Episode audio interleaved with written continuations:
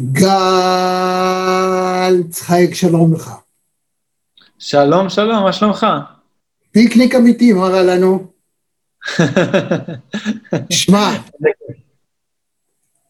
אנשים לא יודעים, אבל עכשיו אני מארח, רבותיי, בחור צעיר, בגיל מאוד צעיר, פתח מכללה, קרא לה מכללת תוצאות. אז קודם כל, אדם שמעז לקרוא למפעל שלו תוצאות, יש לו אומץ, והוא כבר יודע מה יהיה העתיד, והוא מחליט שיהיו תוצאות, ואכן, באפס זמן, הוא הצליח לייצר את המכללה הכי גדולה בישראל ל-NLP. עוד מעט אני אסביר לכם מה זה NLP, אות ומתחילים.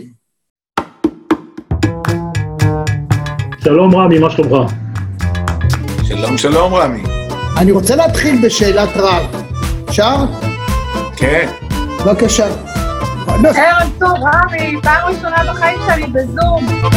ופתאום אני אדבר איתך, ולא חלמתי שאני אדבר איתך. אז אני קודם כל לכבוד הוא. חוויה לשמוע אותך בכל שידור, כי העברית שלך חג חגיגה. תודה, חג שמח. איך המשקפיים שלי? מה זה קוליות? חבל על הזמן.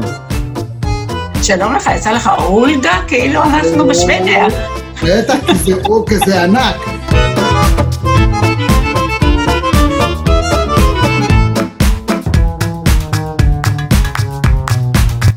רמי יצהר, הכבוד כולו שלי, תמיד תמיד חיבבתי, אהבתי והערכתי את העבודה המקצועית שלך, וגם בערב הזה, כמו שאני אומר, האנשים הצעירים יש להם את הכוח, אבל אני יודע את הכיוון. אני עשיתי את זה במודע ובמודע לגמרי שאני עלול לשלם מחיר, ובסוף גם שילמתי. אני גאה בזה שהזמנתי אותך לרעיון הזה, עשית הופעה מדהימה, הספה הברודה יוצאת מן הכלל. אני כל יום, פעמיים ביום קורא את האתר שלך ונהנה מהניתוחים ומהכושר ביטוי והיכולת ניתוח.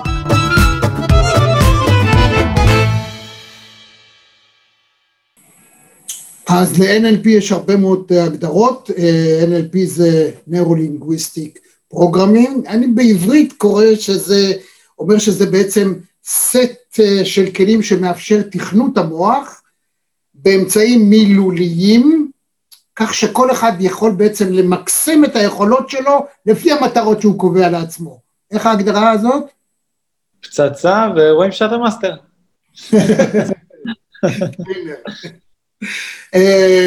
תגיד לי, איך באמת עשית יש מאין? כמה תלמידים יש היום במכללה שלך? או כמה בורים בסך הכל? זה תלוי איך סופרים את זה, אבל בקורס ההסמכה... תספור מקסימום, תספור הכי הרבה שאתה יכול. אם אני סופר הכי הרבה שאני יכול, אז אנחנו בערך ב-15,000. 15,000, רבותיי, 15,000 אנשים שלמדו NLP בישראל באמצעות הבחור הזה. איך עשית את זה? האמת היא שמן הסתם זה לא, לא אני עשיתי את זה, זה צוות מאוד ככה נחוש ומוכשר ועם חזון של אנשים, שכל אחד מהם פשוט באמת עשה את החלק שלו ואת התפקיד שלו בצורה הכי טובה שהוא יכול, שאני מאמין שזה נובע מתוך אהבה. אהבה לאנשים, אהבה לכלי הזה שאנחנו כל כך אוהבים אותו, אהבה בעצם לחזון הזה ששמנו לעצמנו, ואני חושב שככה זה, זה אולי הדבר הכי גדול, שכשמראש שמנו לעצמנו כמטרה, גם כשהיינו קבוצה מאוד מאוד קטנה של אנשים, ואחר כך כל שגדלנו וגדלנו וגדלנו, לקחת את הרעיון הזה של ה-NLP, שבסופו של דבר, שוב, לא יודע כמה אתה תרצה או לא רוצה שניכנס לזה, אבל בסופו של דבר, לקחת את הכלים האלה שעבור כל אחד ואחת ממי שעובד איתי, הדברים האלה עשו שינוי משמעותי בחיים ועזרו להם, כולל אותי, אצלי זה, לי זה עשה שינוי מאוד גדול בחיים, ופשוט להעניק את זה ולהעביר את זה לכמה שיותר אנשים בצורה הכי טובה שאנחנו יכולים, וזה לקום כל בוקר ולעשות עוד משהו ועוד משהו ועוד משהו כדי להגיע למטרה הזאת. אני חייב להגיד, הואיל ו-NLP זה סוג של דבר שאתה שומע אודותיו, איכשהו, כשאם אתה נקלע ואתה מחליט שאתה רוצה ללכת עליו, זה הופך, זה משנה לך את החיים, זה פשוט משנה חיים לכל אחד ואחד, ואנחנו מיד נדבר על זה, כי אני לא אוותר מעבר לנושא הזה של איך, איך עושים מה שאתה עשית בהיבט העסקי, בלקדם את התחום עצמו, וכמובן אה, עד כמה אני אמליץ שיבואו אליך מה שיותר אנשים, כמובן גם אליי, אה, אני בתחום. מאוד צר יחסית, אבל בכלל, אם לא אליך או אליי, לכל אדם שעוסק בתחום הזה, כי מה שלא יהיה, יש בתי ספר פחות טובים, יותר טובים, אבל כל מי שילמד אתכם משהו ב-NLP, עזר לכם. אתם תלמדו מזה, וזה ממש משנה חיים.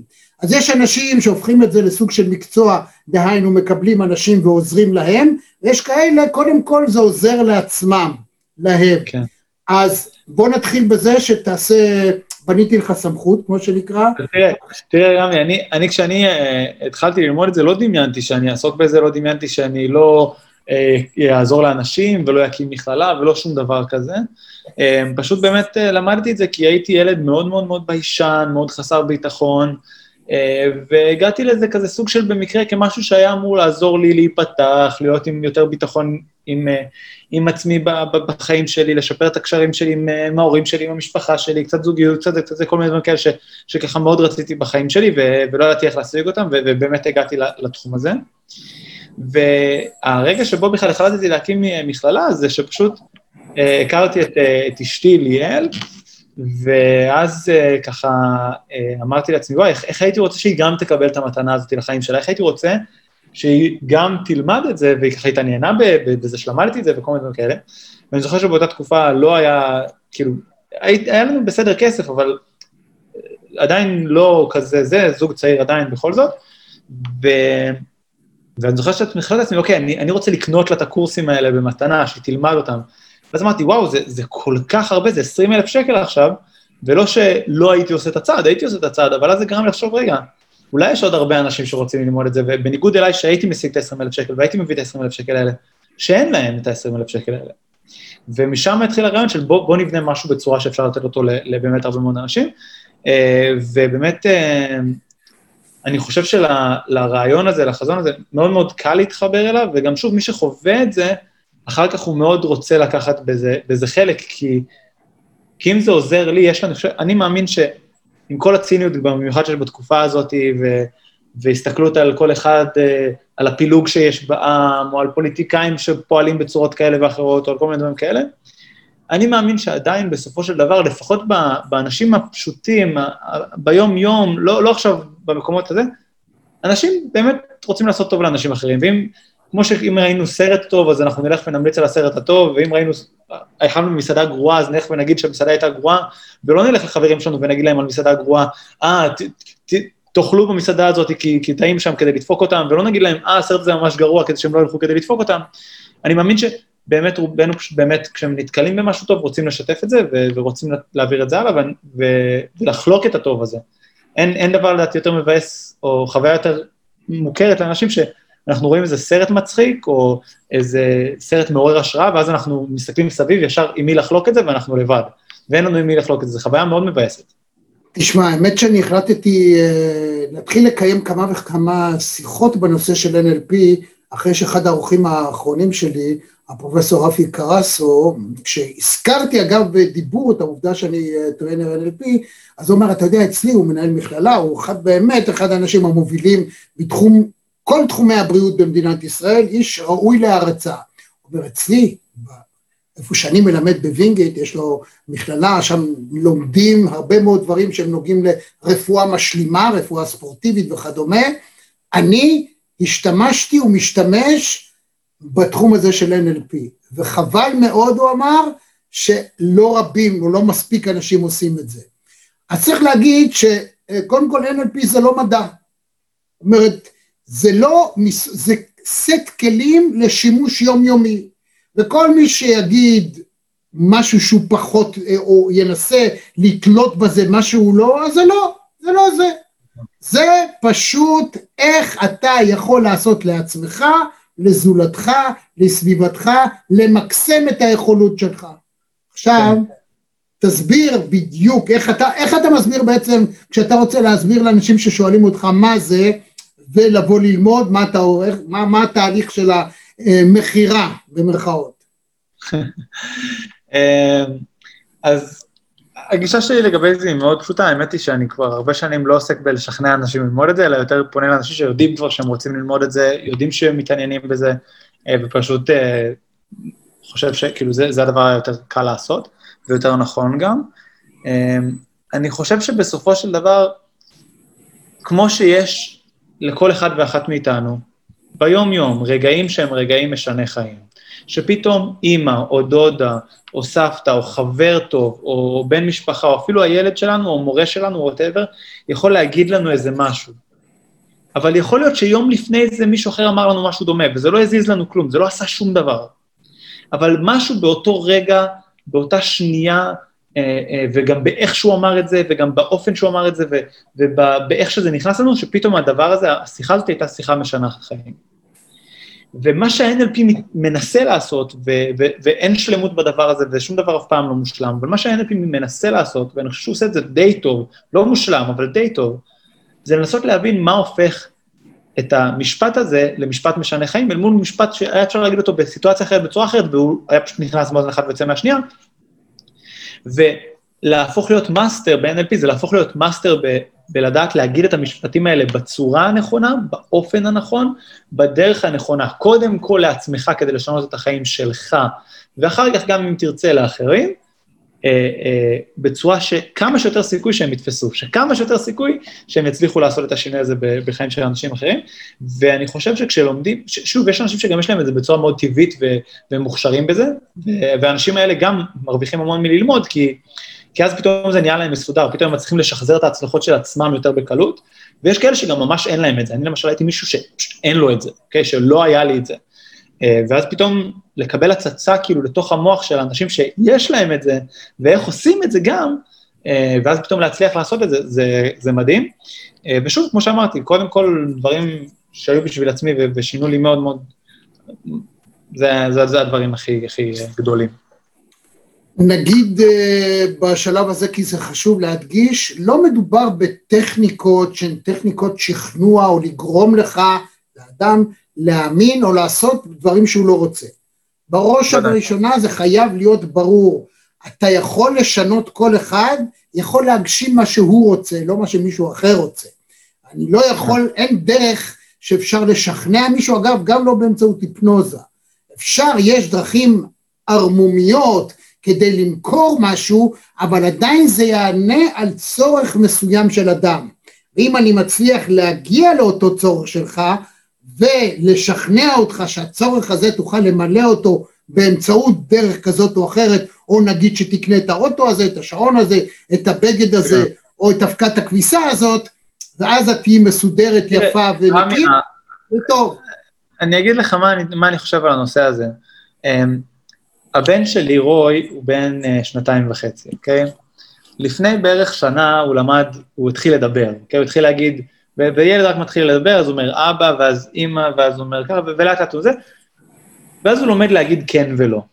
ואז הוא לוקח טוש, והוא מקשקש עם הטוש על הקיר, ואתה שואל אותו, רוי, אתה קשקשת עם הטוש על הקיר? לא מתוך מקום בהכרח של האשמה או משהו, אבל אני שואל אותו את השאלה הזאת.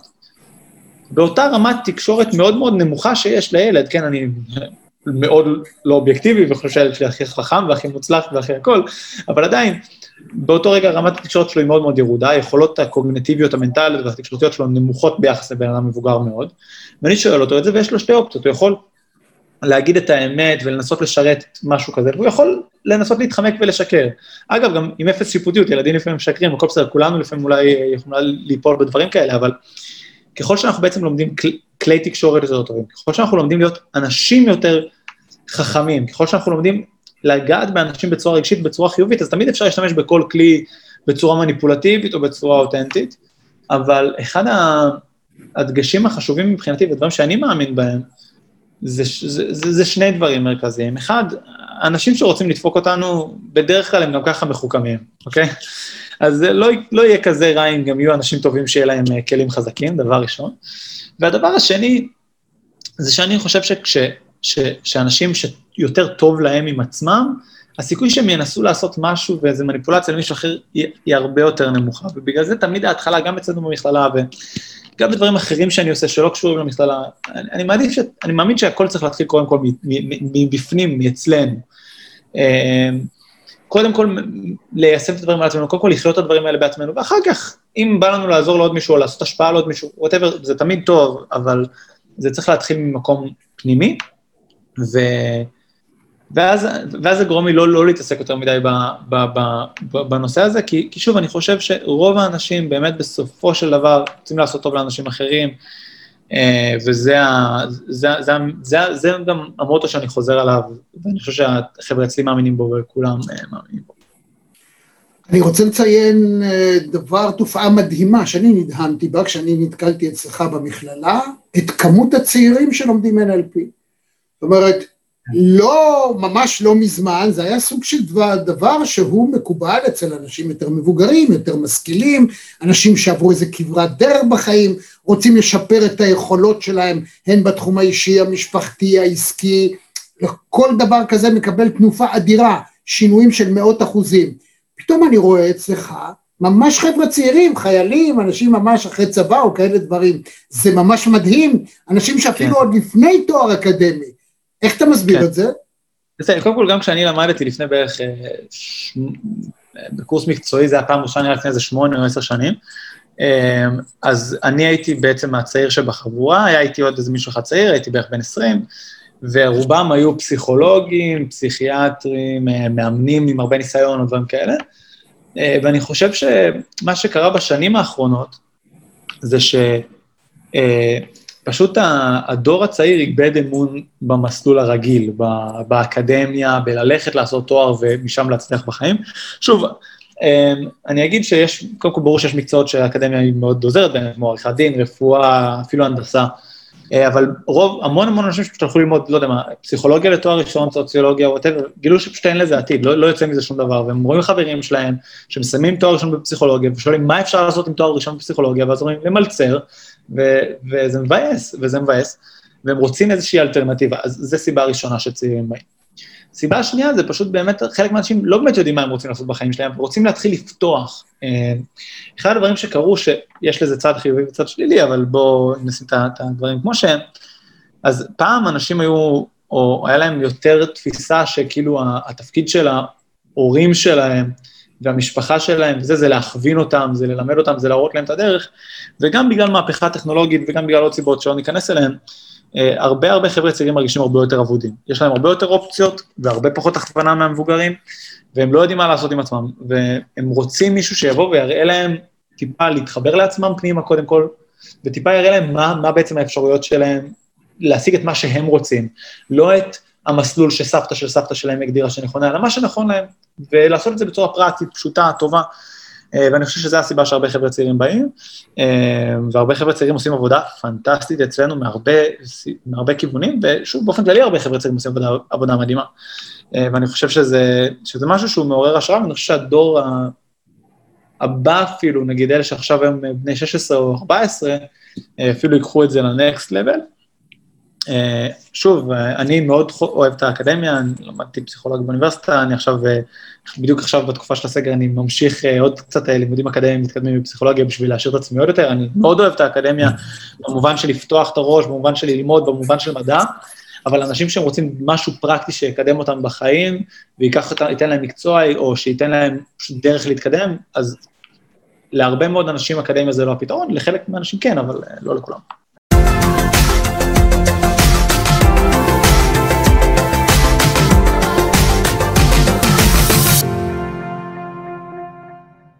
הזכרת את העניין של ההורים, ואתה צודק, אני, יש לי גם הסבר לזה.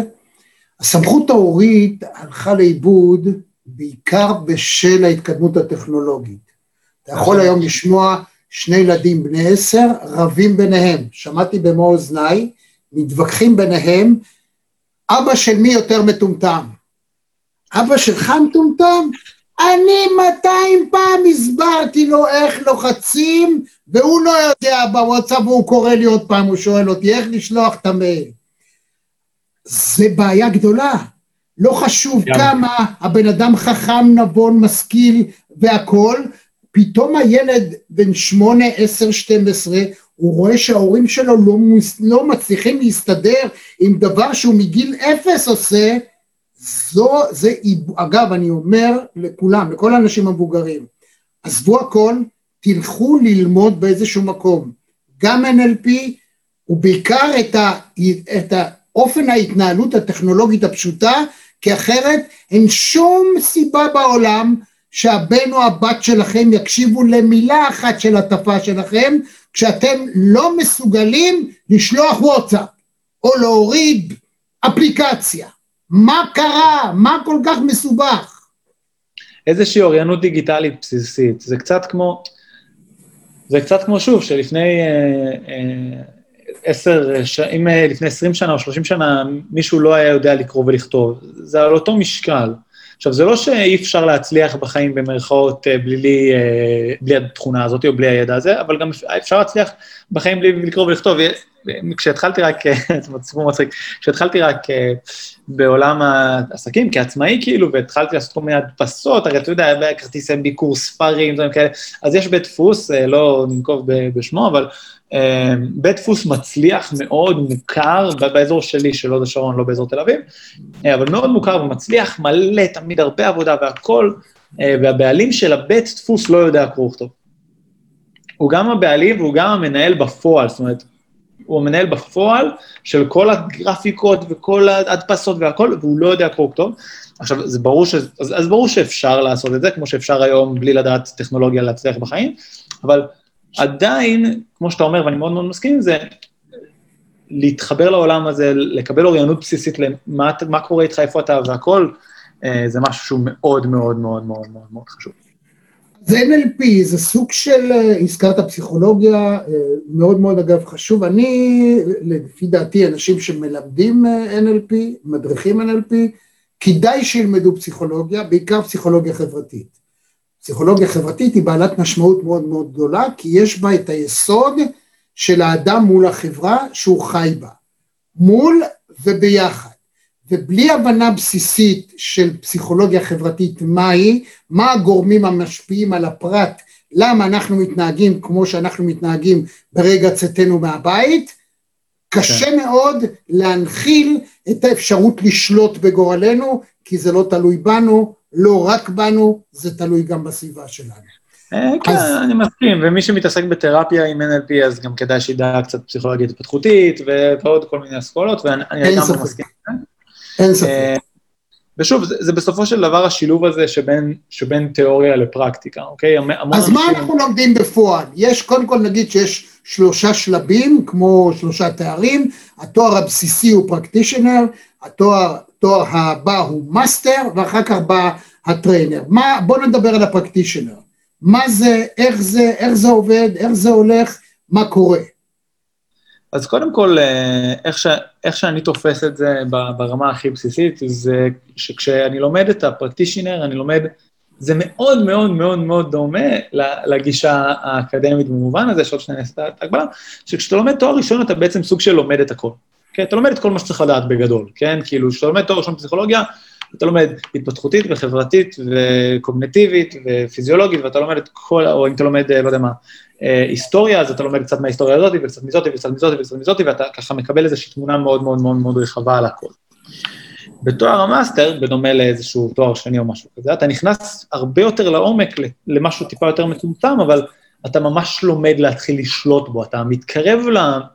למעין לגבול של מה שהידע האנושי בכלל יודע באותה נקודה ספציפית שאתה מגיע אליה, וזה קצת דומה ל master, ששם אתה בעצם אמור, כן, זה שוב העניין של הלימודים וזה, הוא, הוא לא בדיוק תמיד מוביל אותך לשם, אבל לפעמים גם דורש הרבה תרגול, אבל בסופו של דבר, אה, גם באקדמיה, רק מלהיות נוכח בהרצאות ומהשיעורים של תואר שני, אתה לא תהיה באמת אה, בשיא של הידע שלך, אתה תהיה חייב לעבוד עבודה עצמית ולחקור ולתרגל וללמוד, אז אותו דבר גם פה, אבל המטרה היא להגיע למצב שאתה באמת שולט בזה ברמה מאוד מאוד מאוד מאוד גבוהה, ממש חי את זה, ו- ויכול לדעת לשחק כבר עם, ה- עם ההבנות, ואולי להגיע גם למסקנות ש- שאף אחד לפניך לא הגיע אליהן. Uh, והטריינר זה ממש להיות מסוגל ללמד את, ה- את הכלים האלה ולהעביר אותם, כשהנחת יסוד שלנו ב-NLP זה ששוב, כל אחד יכול לקחת מצגת וללמד.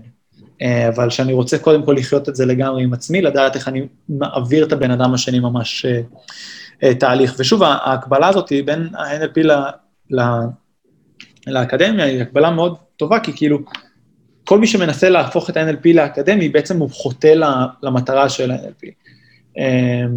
יש באקדמיה דברים הרבה הרבה יותר טובים מה-NLP, במובן של שיטות מחקר וסטטיסטיקה ועבודה מדוקדקת, זה פשוט הרבה יותר טוב.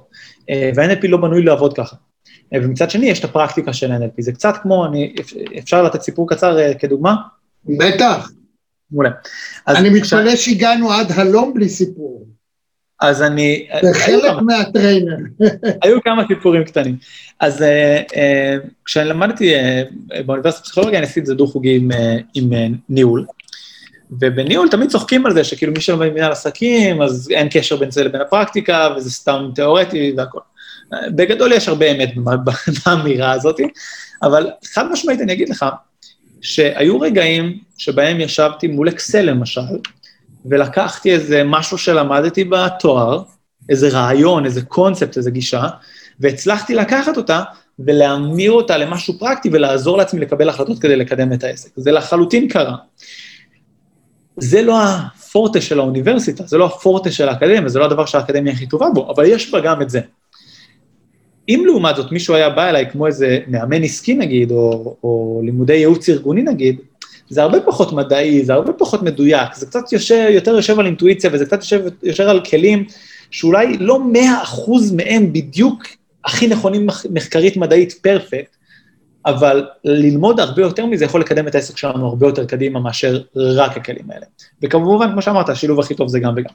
אז מה שאני חושב אה, ככה על, ה, על, ה, על הפרקטישנר והמאסטר והטריינר, שאת הפרקטישנר לפחות כדאי שכל אדם uh, בעולם ילמד.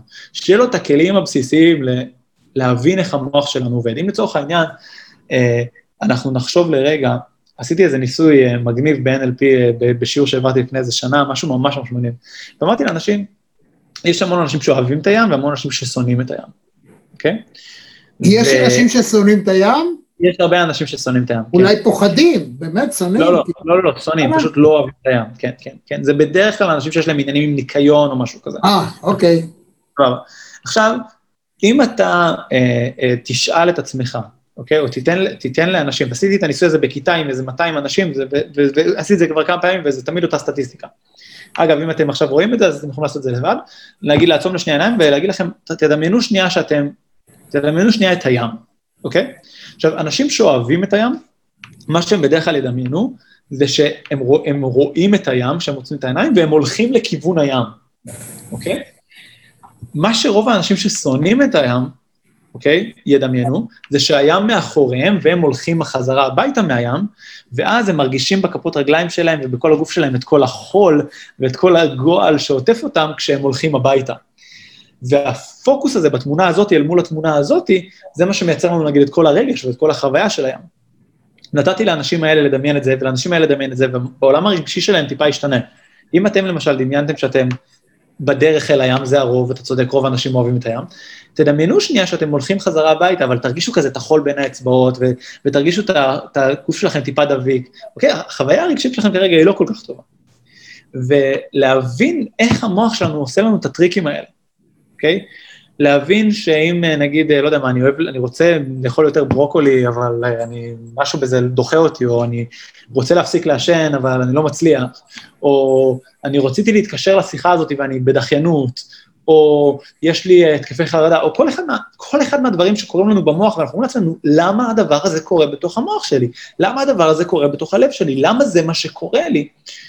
אז הפרקטישנר, שוב, אולי הוא לא ב-100 אחוז, 1,000 אחוז מדעי, אבל הוא נותן לנו כלים ממש טובים להבין את הדברים האלה, איך הם קורים, ואז גם להשפיע עליהם ולשנות אותם ולשחק איתם, ולאט לאט כאילו אנחנו לומדים טיפה יותר איך, איך להיות בשליטה על כל המערכת הזאת שלנו. ואני חושב שזו מתנה מאוד מאוד מאוד גדולה, שכדאי לכל אחד אה, אה, לתת אותה ככה לעצמו אה, אה, בחיים שלו. אה, ובשביל זה בעצם... ועוד דבר, רגע, אני חייב פה להכניס, מי שאל תמהרו לקנות קורס NLP לזולתכם כדי לשנות אותם. לא, לא.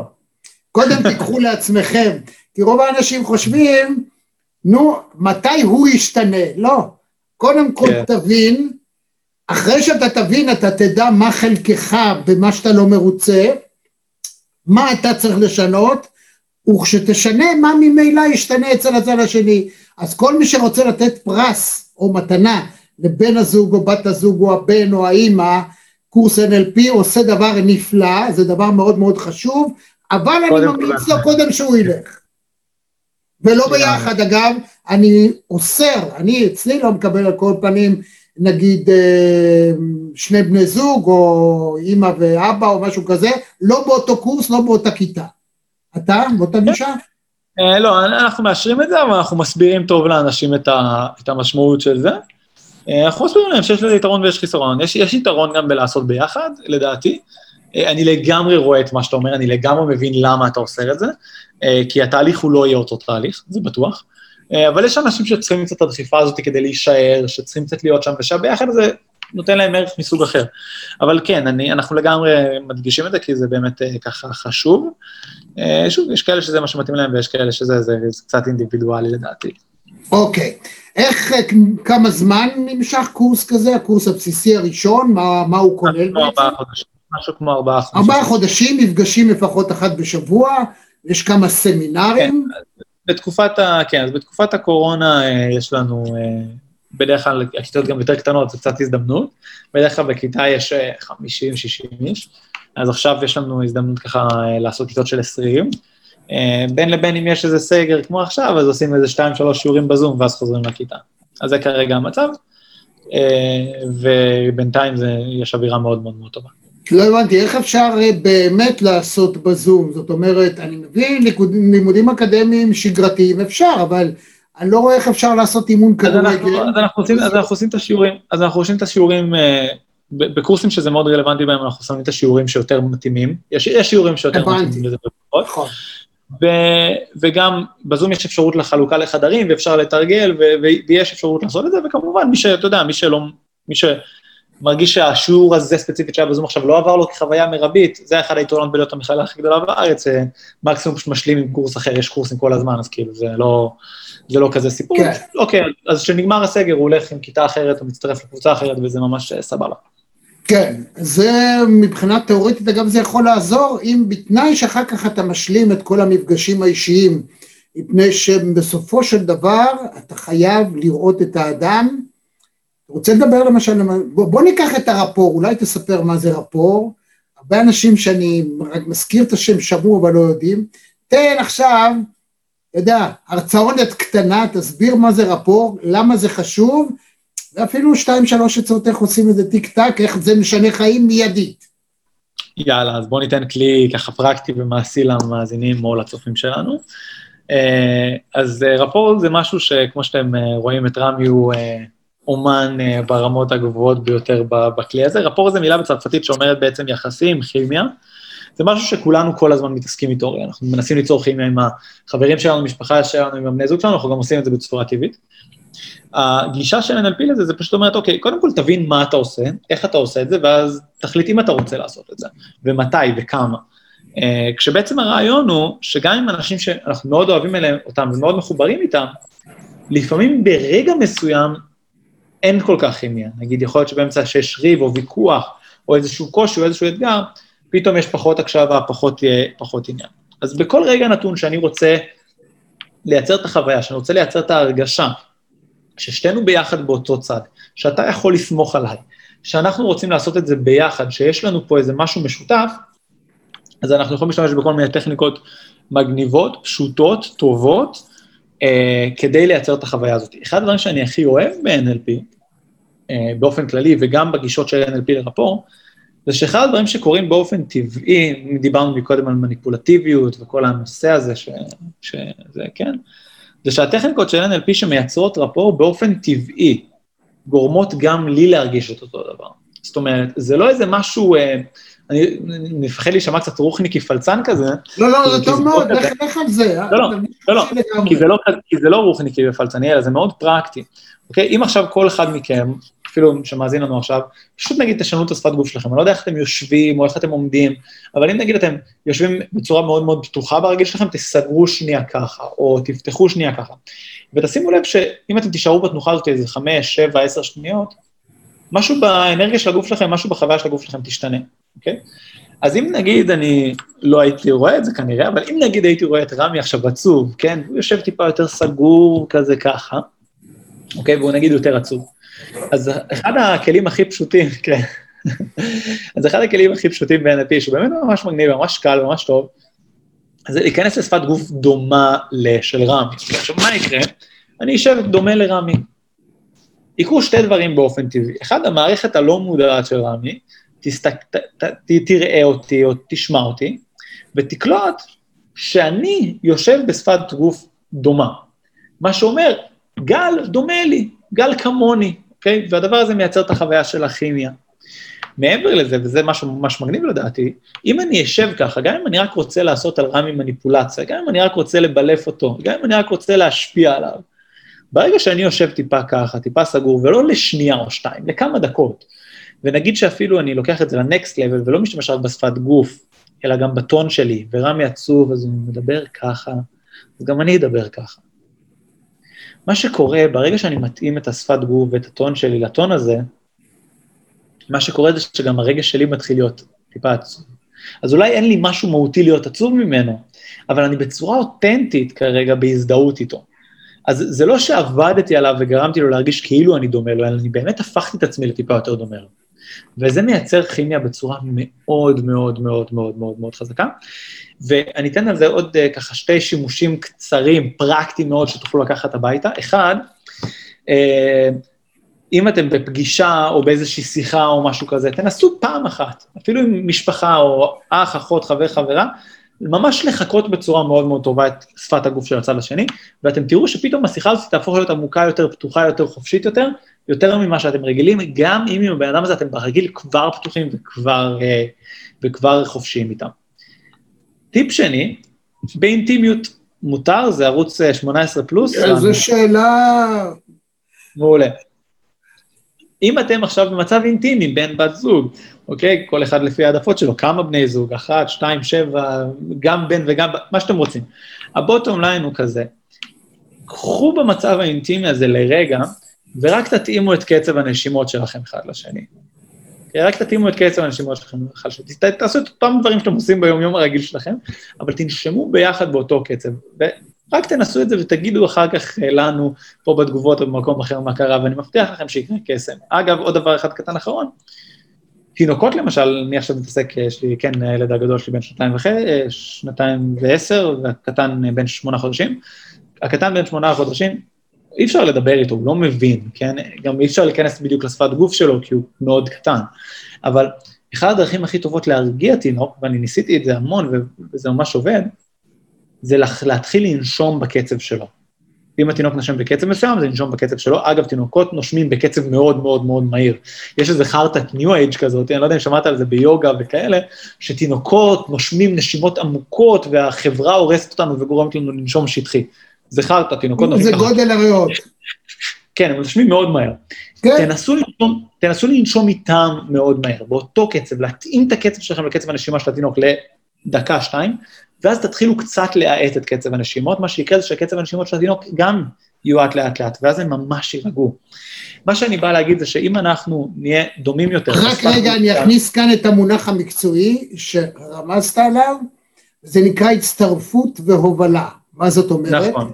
כל דבר שהוא, שאתה בהתחלה מחכה ועובד כפי שהאדם שאיתו אתה רוצה להתחבר, אתה פועל אם באמצעות תנועות גוף, אופן דיבור, טון דיבור, ואפילו חיקוי של מילים ומונחים שהוא משתמש. אתה לוקח, אין דבר שאדם יותר אוהב בחיים מאשר לקבל חזרה את המילים שהוא אמר הרגע. אם הוא אומר לך, אני מרגיש מצוין, אז אתה אומר שאתה מרגיש מצוין. באותו רגע האיש הוא בטירוף. ואז להגיע לשלב של הצטרפות להובלה.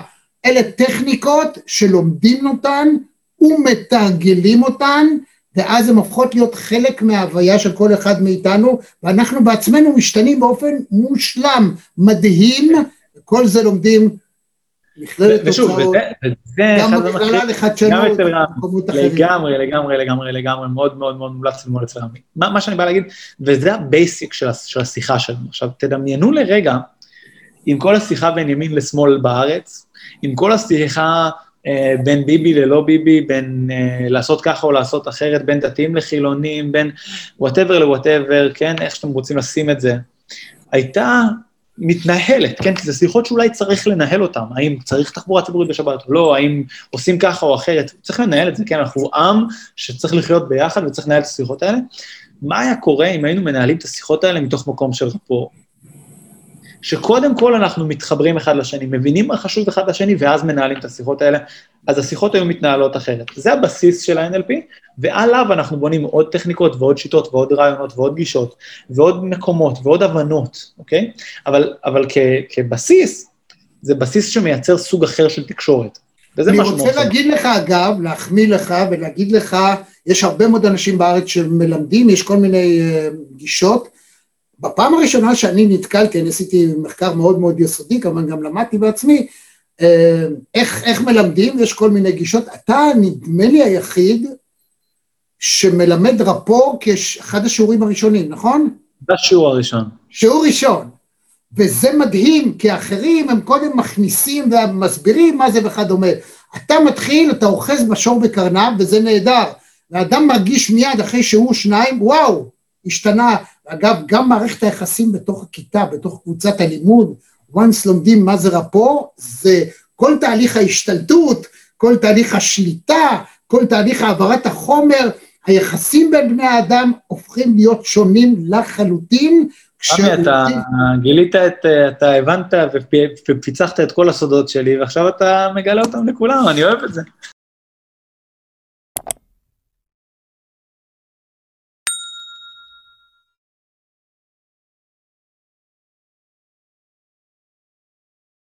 אני, אני חושב שזה נורא, קודם כל אני בעד זה, אנחנו שנינו. לא, לא, אני, זה מעולה, כן זה, זה. בדיוק השיקולים. זה בדיוק ירבו. השיקולים. כי אחרים. אגב, גם בחו"ל, אני הרי למדתי גם בחו"ל, והוכשרתי בחו"ל, וגם בתחומים אה, נוספים, אז אה, הרפור מגיעים בדרך כלל בשיעור 9-10. אני ראיתי שאתה עשית את זה, ועשית את זה בצורה מדהימה, כי זה, אדם יכול ליישם את זה, גם מבלי שהוא עדיין מבין מהם הכללים, מה זה בדיוק NLP, כן, אפילו עכשיו, אפילו עכשיו אנשים שמקשיבים לנו יכולים ליישם את זה, זה לא משהו מסובך. בדיוק, בדיוק, בדיוק, לתרגל. ובהתחלה זה ייראה לכם מוזר שאתם מחקים מישהו אחר, ולפעמים מישהו אפילו אולי טיפה ירגיש בזה, אבל עדיין זה ימצא חן בעיניו, עדיין זה יעבוד. אז לא להגזים, לעשות את זה בעדינות, אבל פתאום אתם רואים שזה מדהים, ואתם יכולים לשנות, להטות.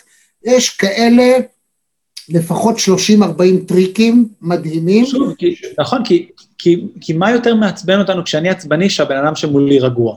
מה יותר מעצבן אותנו כשאנחנו רגועים שהבן אדם מולנו עצבני? מה יותר מבאס שכשאנחנו שמחים מישהו שמולנו עצוב, או שאנחנו עצובים מישהו שמח? אנחנו מרגישים טוב שהצד השני מרגיש כמונו, אוקיי? ואם אני באמת מחקה את השפת גוף, יש פה איזה... לתפיסתי, כן, זה קצת עומק, אבל בסדר, זה, אני בטוח לא, לא, שהקהל לא, שלי מאוד איכותי, כן, כן. אם אני בעצם בא ואני עושה את החיקוי החיצוני הזה כביכול, כמו שאמרתי מקודם, זה גם משפיע על הפנימיות שלי, יש בזה איזושהי נתינה מאוד, ברמה מאוד גבוהה, כן? אנשים מסתכלים על נתינה הרבה בצורה חומרית או מאמץ, אבל זה, לפעמים נתינה היא גם יכולה להיות נתינה רגשית. כשאני בא ואני אומר, אוקיי, אני שם שנייה את הרגשות הטבעיים שלי לרגע בצד, אני לא אשים אותם בצד לנצח, כי אני רוצה להיות מחובר לעצמי, אבל אני לשנייה שם את הרגשות שלי בצד, ואני מרשה לעצמי להרגיש לרגע את הרגשות שלך, כדי לתת לך להרגיש את האמפתיה הכי כנה והכי אמיתית שלי, יש בזה איזו נתינה מאוד מאוד מאוד חזקה, ובגלל זה זה מייצר את, ה, את הרפור, כי אני מוכן לשים את עצמי שנייה בצד. זה בגרסה מאוד מאוד מוחלשת למה שקורה בין הורים לילדים, שהורה הרי, כשהילד נולד, הוא שם את עצמו בצד בצורה מאוד מאוד מאוד חזקה, במיוחד בשנה הראשונה, כדי לתת את כל כולו לילד, וה, וה, והשנה הזאת היא מייצרת, שוב, במצב נורמטיבי של משפחה טובה והכול, חיבור מאוד מאוד מאוד חזק בין ההורה לילד. וה, ואם אפשר לתת את הנתינה הזאת, לא לשנה שלמה, אבל לדקה או לשתי דקות או לשלוש דקות, לחבר טוב, לבן משפחה, לקולגה בעבודה, לבוס, למישהו שאתם רוצים למכור לו, לא משנה, כן? אז זה נתינה מאוד גדולה וזה מורגש בצד השני, גם אם הם לא יודעים לשים לזה את המילים בפה. ונגיד שהרפור הזה, או בכלל הכלים שאתם מקבלים ב-NLP, יכולים לעזור לכם בכל תחום בחיים. גם, קודם כל, ביחסים שלכם עם עצמכם. אתם פתאום יכולים לנתח מה עוצר בעדכם להגשים את החלום האמיתי. וב', קודם כל לעשות uh, reassessment, חשיבה מחדש, האם החלום האמיתי הוא ריאלי, האם הוא נכון או לא נכון. ואם כן, אז מה אנחנו רוצים לחלום ואיך אנחנו מגיעים לזה, וזה יכול להיות בתחום העסקי והאישי והאינטימי, וכל תחום שאתם יכולים להעלות על דעתכם. כמו שאמרת, למשל תכונה של דחיינות, או דברים שמעצבנים אתכם, דיאטה, לחדול לעשן, ופוביה. אדם שאכן מפריע לו החול ברגליים ועל חוף הים, וב' לטוס, ג' לא להיות במעלית וכדומה. יש המון המון המון כלים שאנחנו יכולים לתת לזולתנו ולהיפטר מכל זה. עכשיו, פסיכולוגים, זה יכול לקחת סשנים של שנה, שנתיים, חמש, ובסוף אתה כועס עליו, הולך הביתה וכלום לא קרה. אצלנו ב-NLP, לפעמים זה קורה בפגישה שתיים, שלוש, ארבע, ואתה הופך להיות בן אדם אחר. זה גם הרבה יותר זול, יותר נעים, יותר טוב. לגמרי. Keep it טוב. simple. מה, אם, אם אנחנו עכשיו רוצים להסביר את רמת, לפי דעתך, רמת ההוראה בישראל של NLP לעומת מקומות אחרים בעולם? יש איזה להגיד כמה דברים, אבל כמובן אה, אתה... אני אישית חושב, שוב, זה, כל דבר הוא מאוד אה, נע ונד, אני חושב שהרמה בארץ טובה. אה, יש כמובן אה, גרסאות שונות וסגנונות שונים, ויש גם בעולם הרבה מקומות שונים, אבל אני חושב שבגדול אה, ישראלים יודעים ללמד, יחסית. אה, להרבה מקומות אחרים. כמובן שיש סופרסטארים וכוכבים בכל מיני מקומות. יש כמה וכמה בתי ספר בארץ שאני חושב שהם מאוד טובים. אה, אני אגיד שאצלנו אה, במכללה, הנוהל שאני ככה נעצתי מהיום הראשון, בגלל שאני יודע ש... אני יודע שלפעמים דבר יכול להיות טוב, אבל פשוט אנשים מסוימים פשוט פחות יתחברו אליו, אוקיי? רוב האנשים אוהבים קוקה קולה בארץ, יש אנשים שאוהבים פפסי, אוקיי? אי אפשר להתווכח איתם. אה, רוב האנשים אוהבים פיצה אחת, יש אנשים שאוהבים פיצה אחרת, וזה בסדר. אז אה, אחד הדברים שנעצתי במכללה מהיום הראשון, זה שאם מישהו אומר לנו, אני לא רוצה להירשם ללימודים אצלכם, אבל אני בכל זאת רוצה ללמוד NLP, אז אנחנו ממליצים לו על כמה בתי ספר אחרים. אה, והיום קל לנו יותר, כי אנחנו הרבה פעמים ממליצים על בוגרים שלנו, אבל גם בהתחלה, כשלא היו עדיין בוגרים שהיה להם בתי ספר, אז היינו ממליצים במרכאות על מתחרים שלנו, על אנשים שלפעמים אפילו לא בהכרח אמרו לנו את הדברים הכי יפים מאחורי הגב, אבל בסופו של דבר, אני מאמין שהדבר הכי חשוב הוא להגיע למצב שכמה שיותר אנשים לוקחים את הכלים האלה ומשפרים את החיים שלהם, כי לדעתי, כש, כמו שאמרתי בהתחלה, כשלבן אדם יותר טוב, הוא עושה, יש לו יותר מוטיבציה לעשות טוב לאחרים. כמו שכשיש לנו בדיחה מצחיקה, אנחנו רוצים לצחוק עם עוד מישהו, כשאנחנו עצובים, אנחנו רוצים מישהו שיבכה איתנו, כשאנחנו שמחים ושטוב לנו, אנחנו רוצים שיהיה אנשים סביבנו שיהיה להם כיף וטוב ושיהיה להם כיף וטוב איתנו. אז uh, זה ככה משהו שהוא מאוד מאוד חשוב, אבל אני חושב שבכללי יש מספיק בתי ספר, יש לא מעט בתי ספר שעושים עבודה טובה בישראל, יש גם הרבה שלא, כמו בכל תחום. גל, קודם כל אני, אני חייב לתת לך את המחמאות על זה שאתה באמת בן אדם טוב, מפרגן, ובגלל זה אתה מצליח. אלה שהם קטנוניים, לא יצא להם מזה כלום. עכשיו אם אני אדבר קצת על חו"ל. אה, אני למדתי גם בחו"ל, והאמת שהתעודות שלי, אה, שני התארים הראשונים, זה מפי, מפי הגבורה, דהיינו חתום עליהם האיש שהמציא את זה, את ה-NLP. כן. אני חושב שללמוד בארץ, זה טוב אגב מי שיקח גם קורס בחו"ל, אבל הוא חייב ללמוד בארץ מסיבה אחת נורא פשוטה. האדפטציה של הכלים לתרבות הישראלית היא שונה. אתה תלמד באנגליה אחרת מאשר אתה תלמד בישראל, כי ישראלי, תפיסת העולם שלו היא שונה. אנחנו נגיד סתם אם ניקח את התכונה הבסיסית של ישראלי לא אוהב להיות פראייר. אנשים במקומות אחרים, בעיקר בחברה קולקטיביסטית נגיד, בחברות יותר קולקטיביסטיות, לא אכפת להם, הם רואים את טובת הפרט הרבה יותר מאשר את טובתם האישית. אגב, גם בחברה דתית למשל, וה-NLP התפתח בשנים האחרונות בצורה מדהימה בחברה הדתית והחרדית, אני רואה שם אה, פשוט לומדים יוצא מן הכלל ומצליחים מאוד מאוד מאוד, וזה ממש מתאים לחברה יש הזאת. יש שלוש בוגרים שלנו שיש להם בתי ספר מאוד גדולים בחברה החרדית. ואני ממש ממש ממש אה, קורא לכל אחד, באמת, תנו לעצמכם, לפני שאתם נותנים לזולתכם, תנו לעצמכם מתנה אמיתית, שום דבר לא ישווה לה. לא טיול בחו"ל, לא להחליף את האוטו, לא שום דבר אחר, שכל דבר כזה במקומו מונח, אבל קורס NLP, אין שני לו ואין שום צל של ספק בכך. ותן כמה מילות סיכום. קודם כל, היה לי כיף להתארח אצלך, תודה רבה שהזמנת אותי. אה, כבוד גדול הוא לי באמת אה, להיות כאן, ואני מקווה שהצלחנו ככה היום אה, גם לענות על סקרנות של אנשים, וגם לתת ככה משהו פרקטי, מעשי, שאולי הם יכולים לשחק איתו, וליהנות איתו, ולראות מה קורה איתו, ו- וככה לחוות אותו בעצמם. לי תמיד כיף לשבת ולדבר איתך, אז זה תמיד כיף ונחמד ונעים. וזהו, היה לי כיף מאוד. תודה רבה לכולם שהקשיבו. זה הכול. גל צחייק זה השם, זכרו אותו. זה אדם, אגב, אתה נתת הרבה קורסים שהם לא רק NLP, דהיינו ייעוץ וליווי לאנשים בתחום העסקי וכדומה, אתה בעצמך באמת יצרת יש מאין בצורה מדהימה, אנשים הולכים אחריך, אוהבים לעבוד אצלך, אתה נחשב לבוס מצוין, אדם שמתחשב, ו... באמת אני, אם, לא, אם לא הייתי עיראקי וכהה, אז הייתי מאוד מאוד מאוד אדום כרגע, מרוב ה... עכשיו הקיר אדום, הקיר אדום. הקיר אדום. להתראות. עד כאן מהדורה נוספת של מרכזי TV. אם היה לכם כיף, אם נהניתם, אנא לחצו לייק וגם על הפעמון כדי לקבל רמז על המפגש הבא שלנו. אני רמי יצהר, להתראות. שלום רמי, מה שלומך? שלום, שלום, רמי. אני רוצה להתחיל בשאלת רב. אפשר? כן. בבקשה. ערב טוב, רמי, פעם ראשונה בחיים שלי בזום. ופתאום אני אדבר איתך, לא חלמתי שאני אדבר איתך. אז אני קודם כל לכבוד, אולי. יש דברים שהימין צדק, יש דברים שהשמאל צדק. מה שבטוח, הימין לא צדק בכל והשמאל לא צדק בכל. אז תעזבו את זה.